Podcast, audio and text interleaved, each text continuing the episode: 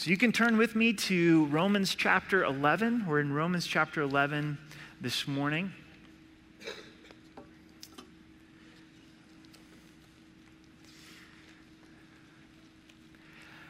Have you noticed that there's a lot of hatred towards the nation of Israel and the, the Jewish people? Have you ever tried to examine why is that? Why is there so much opposition to this small nation? There's many that would argue that the Israelites shouldn't even have uh, their land. I read this in the news uh, this week. This comes from the Daily Wire. Uh, new hires of Ben and Jerry's required to watch anti-Israel propaganda. So if you're an employee of Ben & Jerry's, you have to, to watch this.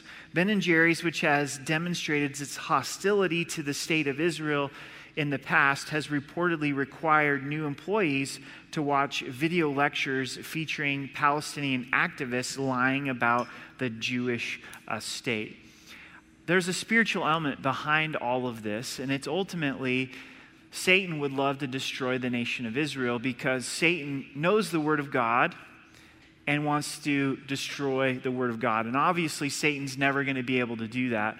But let's just say hypothetically that the nation of Israel was wiped out, the book of Revelations couldn't be fulfilled. Because there's a promise that there'll be 12,000 from each of the tribes of Israel, 144,000 that God's going to raise up during that time. Think of if the Jews were wiped out in the Old Testament times. In, in Esther's day, there was an attack to try to destroy all of, of the Jews. Then God's promise that Jesus would come from Israel, from the tribe of, of Judah, would not have been fulfilled. And God is obviously going to be faithful uh, to his word. So, this section of Scripture, Romans 9, 10, and 11, is really important because it shows us that God is faithful to his promise. I want to take you back to the end of Romans chapter 8. We have these amazing promises that God works all things together for good to those that love God and are the called according to his purpose, that nothing can separate us from the love of God. Then Paul goes into these three chapters about the nation of Israel to illustrate for us that God is doing good for the nation of Israel, even in the midst of Israel's disobedience. And that also, God hasn't stopped loving the nation of Israel. So, our takeaway after these three chapters should be that our hearts are affirmed in God's love, his unconditional love for us that we're even more convinced that God's working all things uh, together for good. Verse 1 I say then, has God cast away his people? Certainly not. For I also am an Israelite of the seed of Abraham of the tribe of Benjamin. This is the question that a lot of even believers are asking Has God cast away his people? Are God's promises still true for the nation of Israel? Has the church replaced the nation of Israel? You'll find many Christians that will teach that God has cast away the nation of Israel. But the scriptures tell us certainly not. That God hasn't cast away the children of Israel. Paul gives us the illustration of his own life. He says, I'm an Israelite, I'm of the tribe of Benjamin. And as Saul, before he became Paul, he had a hard heart against Christ, but God, in his grace, saved Saul. God is clearly still moving amongst the, the Jewish people. God has not cast away his people whom he foreknew. God knew what Israel's hard hearts would be. He knew their disobedience, he knew their rejection of Christ when he chose them, but yet he still chose them. He wasn't surprised by their stubborn state. Continuing in verse 2 Or do you not know what the scripture says of Elijah, how he pleads with God against Israel, saying, Lord, they have killed your prophets and tore down your altars, and I alone am left, and they seek my life. Elijah's at a low point in his relationship with God, and he's actually asking that God would judge the nation of Israel, that God would cast away the nation of Israel. He stands up against the prophets of Baal on Mount Carmel. God answers and sends fire from heaven. But then the next chapter, 1 Kings 18, you see Elijah responding in fear. Jezebel sends a text message saying, You're a dead man. And fear takes over him, even though he's stood up to these prophets of Baal and seen God work in a powerful way. And he runs for his life and he asks that God would take his life. He says, God, I, I am tired of living. And this is Elijah, who loved the Lord and was faithful to the Lord, wasn't going to commit suicide, but he's asking God, Would you take my life? Would you take me to heaven? And one of the reasons was there's no one in Israel that loves and serves the Lord. I'm alone. I'm alone in being faithful to you. Have you ever felt that way? Maybe in your family, you're like, I'm the only believer. In your workplace, you're like, I'm the only believer. And it's this feeling that nobody else uh, loves the Lord. And here's God's response. But what does the divine response say to him? I've reserved for myself 7,000 men who have not bowed the knee to Baal. Elijah, there's something that you're missing. There's 7,000 people. That's a lot of people that haven't compromised in this idolatry. God was working even though Elijah wasn't seeing. God is working in the nation of Israel even when we're not seeing. Verse 5 Even so, then, at this present time, there is a remnant according to the election of grace. Paul's saying right now, even though the majority of Israel has rejected Christ as the Messiah, as Paul's writing, he's saying there is a remnant of Jewish believers. Currently, 2022, there's a remnant of Jewish believers. Though the majority of Israel has rejected Christ, there's a minority, an election of grace that, that God has saved. And this is the lesson about grace in verse 6. And if by grace, then it's no longer of works. Otherwise, grace is no longer grace. But if it is of works, it's no longer grace. Otherwise, work is no longer work. It can't be both ways. It can't be grace and works, it's one or the other. Israel's an example of God's grace, being in a relationship with God based on his unearned, undeserved, unmerited favor, receiving something that we don't deserve. Israel doesn't deserve the love of God. In your relationship with your job, it's a works based relationship, isn't it? If you don't work, you don't get paid. And that's not our relationship with God. It's based on grace. But oftentimes we'll move towards a works based mentality. But God's saying it's one or the other. It's either grace or works. The moment it becomes works, it's no longer grace.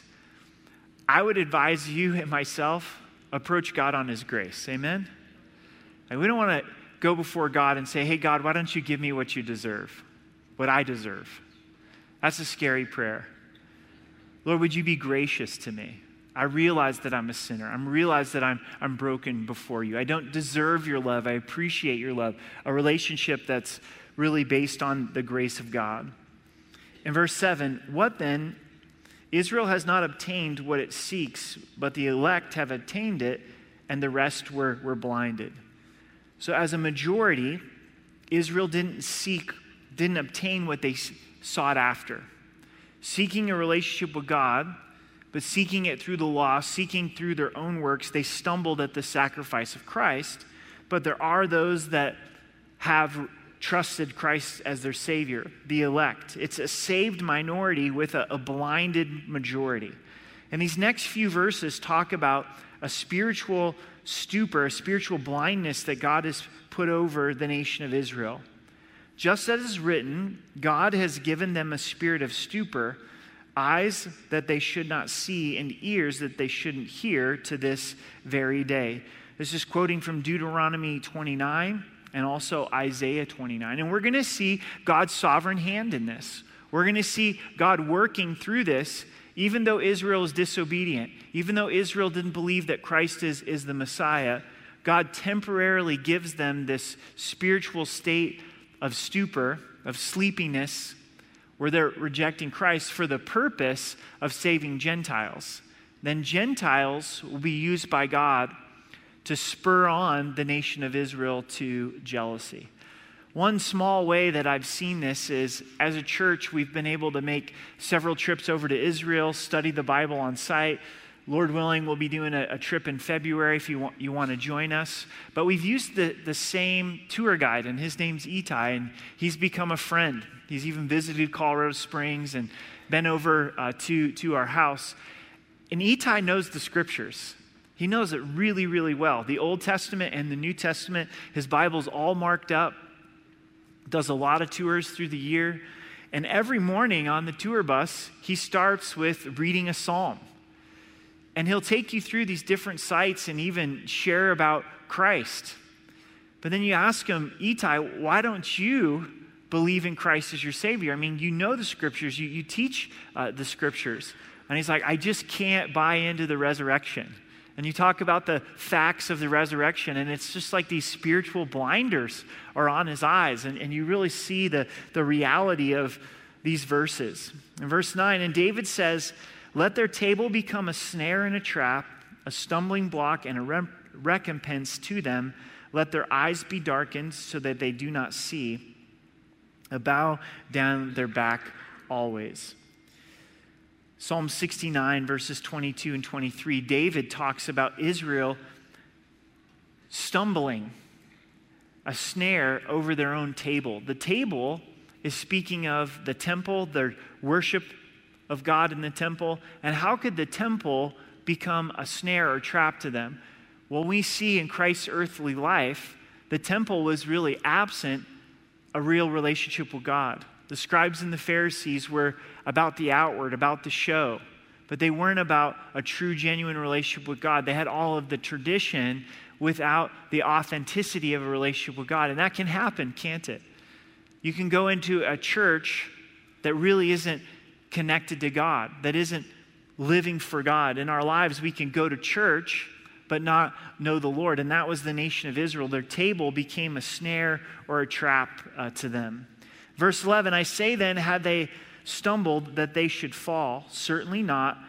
But through their fall, to provoke them to jealousy, salvation has come to the Gentiles. So their fall, their spiritual stupor, is temporary. It's not going to be to the place where they're not able to get up. Again, going back to this place that God hasn't rejected the nation of Israel. But there's a purpose in their fall. But through their fall, to provoke them to jealousy, salvation has come to the Gentiles. So God, in His sovereignty, is even going to use their disobedience. He's working all things uh, together for good. So the Gentiles get saved, and the Jews see in Gentile believers this relationship with God that's based on grace, and they go, I want that. How many times are we provoked to jealousy? You know, how many times uh, do you see something in your neighbor's yard and you're like, man, I need to work on my yard. Or you've got a friend or a family member that starts working out and eating right, and you're like, ho, ho, ho. I need to work out.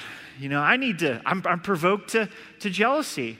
How many of you married couples are married because you were provoked to jealousy? Like you, you were dating and then you broke up and then one of you started dating someone else and then all of a sudden it's like i love this woman. I can't live without her. I'm not letting that knucklehead date her right? You, you were moved to, to jealousy. And so hopefully the nation of israel sees something in gentiles relationship with the lord that moves them to jealousy.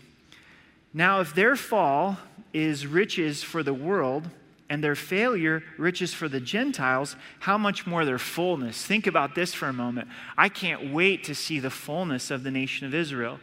If God used their fall in such a impactful way, how much more so is he going to use their fullness?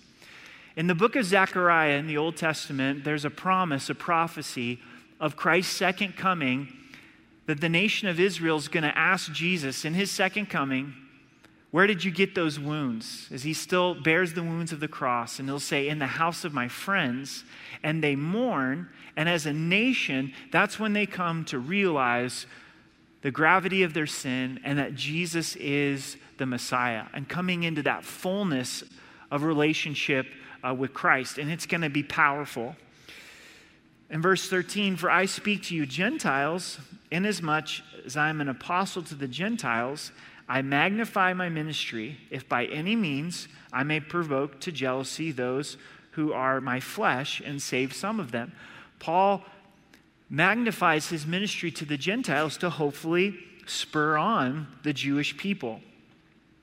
For if their being cast away is the reconciling of the world, what will their acceptance be but life from the dead. So if God used their fall, how much more so is he going to use their reconciling?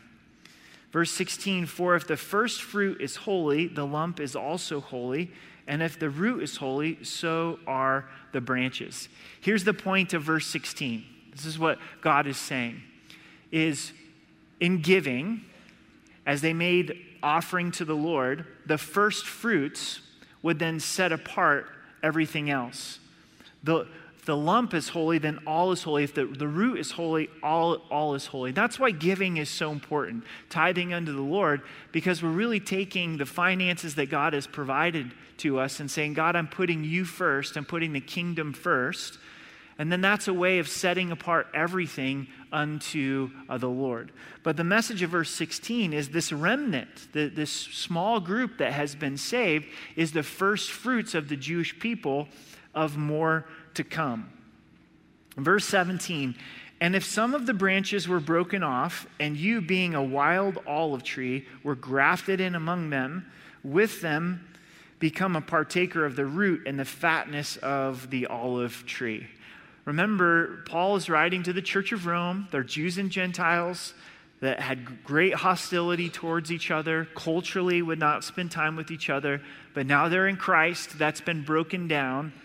And so he turns to the Gentiles and says, You know, you guys were a wild olive tree, and you were grafted in to the olive tree. You're grafted into the promises of God, the fatness of the olive tree, God's grace to, to bring in the Gentiles.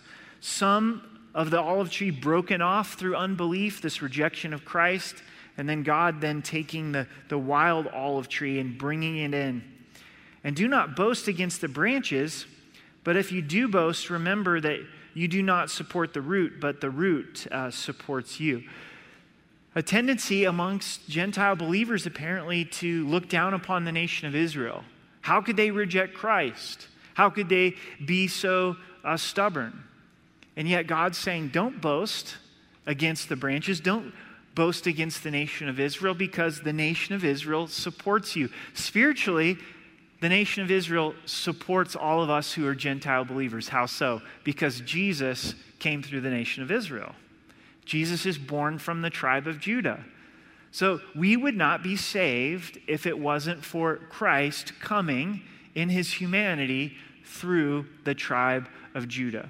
I do think about this in some ways with our parents, right? You don't want to boast against your parents because your parents support you. And you go, wait a second, my parents don't support me. I'm an adult and yada, yada, yada. But your parents brought you into this world, right? Your parents took care of you as, a, as an infant, as a, as a young child. And so it doesn't make any sense to have this, this arrogant attitude against your, your parents. And we shouldn't have this arrogant attitude towards the, the nation of Israel. This is what I find interesting, though. God, in his infinite wisdom, knew that Gentile believers would be prone to this. I can't tell you how many times I've, I've talked with Gentile believers that just don't get God's heart for the nation of Israel. God said he'll bless those who bless Israel, he'll curse those who curse Israel. He tells us to pray for the, the peace of, of Israel. One of the reasons I think historically that God has blessed the United States of America is our stance towards the nation of Israel. Countries that come against the nation of Israel, ultimately, they're coming against the Lord, right? There's a blessing that's going to come into your life as you bless the nation of Israel, as you pray for them, pray for the, the peace of, of Israel. Now, are the Israelites perfect? No, we know our Bible. They're, they're not. They're sinners that need to be saved like, by grace, just, just like us. But there is this tendency amongst Gentile believers to want to reject the, the nation of Israel. We look at the history of Germany. There was a lot of believers leading up to that Nazi movement. Germany wasn't absent of believers, and they had a theology as a church, as a whole, that God had rejected the nation of Israel. Well, that led to the mindset of saying, well, we can kill and persecute Jews, right? So there was believing Christians that had come to believe that God had rejected the nation of Israel. So this stuff is unfortunately can be hardwired in us, but it's a choice that we can make to understand God's heart for the, the nation of Israel. You guys doing okay? There's going to be a really fun application at the end, so stay with me. I know this is kind of a hard chapter to, to work through. Verse 19 You will say then, branches were broken off that I may be grafted in. Well said, because of unbelief they were broken off, and you stand by faith. Don't be haughty, but fear. So don't be in this place of pride, but in this place of, of, fear, this awe and respect and gratitude of God that He was gracious to graft us in. For God didn't spare the natural branches, He may not spare you either. Therefore, consider the goodness and severity of God on those who fell, severity, but on you, goodness. But if you continue in His goodness, otherwise you will be cut off. What allows us to continue in God's goodness? It's faith. It's faith in the gospel. It's faith in that Jesus died for our sins and rose again. What caused some Israelites to be cut off was unbelief, the rejection of the gospel, the rejection of Jesus as the Messiah. So, this is an exhortation to have humility, to have fear and respect of God, to continue trusting in His goodness. And why would we not want to continue trusting in His goodness? This is an interesting exhortation in verse 22 to consider God's goodness, but also his severity. The goodness of God that he would give us his son, that Jesus would die for our sins. The severity of God that he alone has the authority, the power, the position to send us to hell. He, he, he's that holy and he's that powerful. He's the one who determines our eternity. So, in our relationship with God, we want to be in this place where we know His goodness, and we know His grace, and we know His kindness, but we don't lose sight also of, of His severity. There's an aspect where He's God, and He's, he's all powerful, and He's all, all holy. And so we meditate upon His goodness and His severity, and that produces the fear of the Lord. And the fear of the Lord is such a good thing. Proverbs tells us that the fear of the Lord is the beginning of all wisdom when we're in this place of awe and respect of, of who God is. In verse 23, and they also, if they do not continue in unbelief, will be grafted in, for God is able to graft them in again. So if there's Israelites that repent from unbelief, that trust that Jesus is the Messiah, man, they're saved. They're born again. They're, they're brought back in. Verse 24 For if you were cut out of the olive tree, which is wild by nature, and were grafted contrary to nature into a cultivated olive tree, how much more will these, who are natural branches, be grafted in to their own olive tree? So if Gentiles are saved by grace, how much more so Jewish people saved by grace as well? For I do not desire, brethren, that you should be ignorant of this mystery lest you should be wise in your own opinion, that blindness in part has happened to Israel until the fullness of the Gentiles has come. So God tells us, don't be ignorant of this mystery. Well, what's the mystery? That Israel would have a hard heart towards God, that they would have this temporary spiritual stupor, that God and His grace would then use that to open up the door of salvation to Gentiles and Gentiles would provoke the Jews unto jealousy. If we are ignorant of this mystery, we could get to a place of being prideful, that we should be wise in our own opinion. And so God says, This has happened to Israel until the fullness of Gentiles has come. At some point, there's enough Gentiles saved from God's perspective where He's like, All right, the fullness of the Gentiles is fulfilled. He comes back reveals himself again to the children of Israel, and they embrace him fully in faith. Another promise of, of God's work in the nation of Israel, verse 26 And so all Israel will be saved, as, as it is written, the deliverer will come out of Zion, and he will turn away ungodliness from Jacob, for this is my covenant with them when I take away their sins. All of Israel being saved. God has made a covenant He's made a contract with the children of Israel, and he's going to be faithful to that. The deliverer will come out of Zion, Christ revealing himself again to the children of Israel. Verse 28 Concerning the disciples, they are enemies for your sake. Sorry, concerning the gospel, they are enemies for your sake. But concerning the election, they are beloved for the sake of the fathers.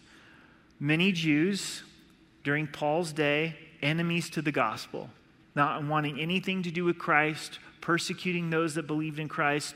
Paul did that before he was saved, and he was also an object of their persecution. But Paul reminds them they're still chosen by the Lord. Concerning election, they're loved by the Lord for the sake of Abraham and Isaac and Jacob and David. And here's an amazing truth, an amazing pr- principle for the gifts and the calling of God are irrevocable. So when God gave gifts and calling to the nation of Israel, it's an unconditional commitment on his part. It's irrevocable. He's not going to change his mind in those gifts and callings. And this is what is comforting to us. This is what's comforting to us that God's love towards us, he's not going to change his mind. The gifts that He's given to us, He's not going to change His mind. The love of the Lord is steadfast. We have this certainty as we go through life. Aren't things just changing so rapidly? There was a lot of change 2020 as the pandemic broke out. But now, once again, in 2022, we're finding ourselves in a tremendous amount of change. Economically, there's so much change. Prices are going up at just an astounding rate. Interest rates jumped this week by three quarters of a, of a percent. All of a sudden, there's this uncertainty, and you can feel it in the air and people's attitudes. Well, guess what? Well, one thing that we know with absolute certainty is God's not going to change his mind about loving you. and that's good news, isn't it? So many things changing in this life, but God's commitment of love is not going to change. Yeah, it's worth some excitement, isn't it? Some amen. Thank you back there for the amen. It's, it's good, good for a preacher's soul. So, verse 30 For as you were once disobedient to God, yet have now obtained mercy through their disobedience, even so these also have now been disobedient, that through mercy shown you they also may obtain mercy. For God has committed them all to disobedience, that he may have mercy on all. And this is where this just gets so mind blowing. We're actually blessed as Gentile believers through Israel's disobedience.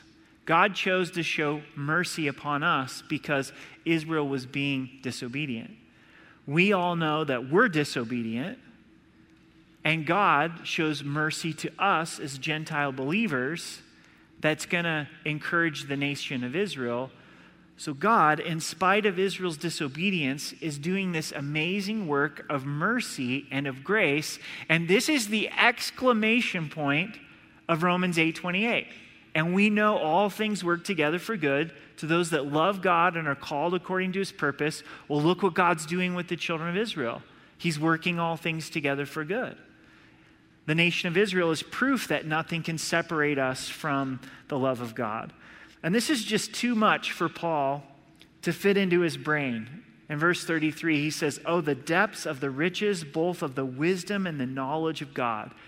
How deep the depths of the riches of God's wisdom and knowledge. We look at the nation of Israel and we go, God, what in the world are you doing? And God goes, I know exactly what I'm doing, right? Because He's got so much wisdom and He's got so much knowledge. How unsearchable are his judgments and his ways past finding out. This is just one example of this, where we can't get to a place where we understand God's ways. We know his word, he's revealed himself to us in his word, but we don't know what God is up to. We know ultimately what the end of his plan is going to be with Christ returning. But verse 34 For who has known the mind of the Lord, or who has become his counselor? Well, we've sure tried, haven't we? I've tried to be the counselor of the Lord. I, have tried to say, God, I'd really like this to work out this way. I, I'm pleading with the Lord. I want this, this outcome. But God doesn't take counsel from us, thankfully. A good parallel text to read today, along with Romans 11, is Isaiah 40. Isaiah 40 talks about the nations of the world that we're just a drop in the bucket to the Lord. And the inhabitants of the earth are like grasshoppers to God. And that's just an illustration, it's just a comparison. But could you imagine today, dads, if you're out in your backyard barbecuing and there's a grasshopper that tries to give you counsel on what you're doing? It's like, hey, you're messing up on the burgers. Like, you need to flip that one. That's not a good seasoning. It's like, you're a dumb grasshopper. Shut up. You know, I'm not, I'm not listening to you. You don't, you don't know what you're talking about. Or we're these little grasshoppers crying out to God, saying, saying, God, what are you doing? You know, I, am doubting you. And God's like, no, I, I got this under control. I've got a plan. I'm working this together for good. And I love you. My love towards you is going to be committed and faithful. In verse 35, or who has first given to him, and it shall be repaid to him. God's not a debtor to anyone, he doesn't owe anybody anything. God's the one that has initiated his love for us. It's not that we love God, but that God has first loved us. And so here's the conclusion For of him and through him and to him are all things. God is in control. He's the author of life, he's the sustainer of all things, and to whom be glory forever. Amen. Only God could come up with this plan that Israel would choose disobedience. Israel, on their own, with their own free will, would go into idolatry, reject that Jesus is the Messiah, the majority. That God, then in His grace, would not allow their disobedience to have the final word, but open up the door of salvation to Gentiles, and then the Gentiles would spur on the Jews to jealousy. So let me share my heart with you for just a moment, and we'll head into to communion. Is I've really enjoyed Romans 9, 10, and 11, more so than I ever have in the past. And these are difficult chapters to study and teach, but where it's been a tremendous comfort to me is to see in a greater way that God really does work all things together for good, and nothing can separate me from the love of God. Remember, Paul said at the end of Romans 8, he said, I am persuaded that nothing can separate me from the love of God. And as I've been studying and teaching these three chapters, God's spoken to me through, through the, the word that there's some things in my life that I haven't been surrendering to Him, that I haven't been trusting, that He's going to work those things together for good. And there's been some challenges in, in my life, some suffering in my life. If I'm honest, I really wish weren't there. If I could choose, I would say, I wouldn't want this to be a part of, of my life. And I think all of us are there to some degree.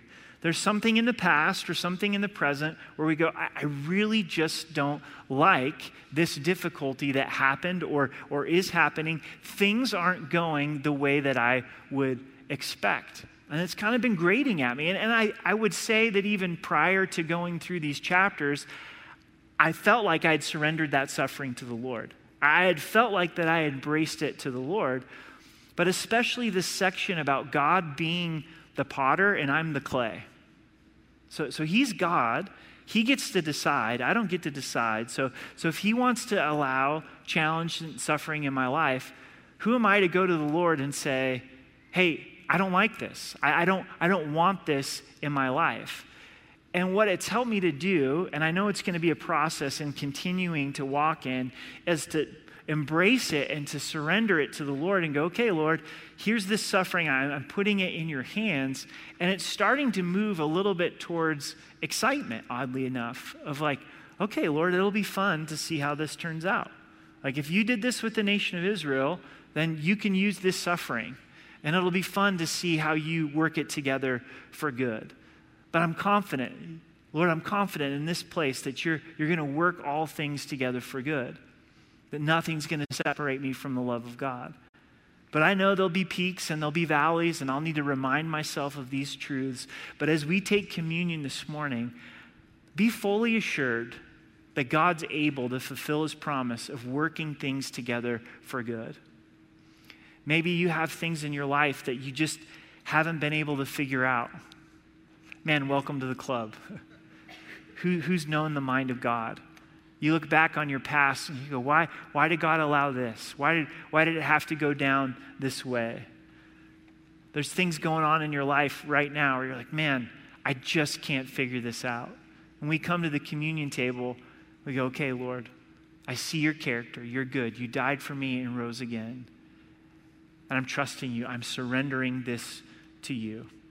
So, would you stand with me and let's pray and we'll move into uh, communion together. Father, we don't know why you allow some trials in our lives, some difficulties in our lives. But we do believe that you use those trials and those difficulties, that you're not absent, that you're present, you're providing comfort, and you're working. We thank you for your covenant that's displayed in your broken body and your shed blood, that nothing can separate us from the love of God. So, Lord, we choose to surrender. We choose to, to embrace the difficulties in our lives, knowing that you're the potter and we're the clay. We thank you even that our sin and our disobedience and the sin and disobedience of others doesn't have the final word that you're able in your sovereignty to move and orchestrate. Even though Israel was disobedient, you moved and you orchestrated this amazing plan. So we acknowledge you're God, we're not. Forgive us for trying to be your counselor and the depths and the riches of your knowledge and your wisdom. We look forward to heaven when we're going to be able to see clearly. We acknowledge that right now we just see dimly. So, God, would you bless your people in communion? Would you comfort hearts? Would you allow this to be a, a rich time with you? In Jesus' name, amen.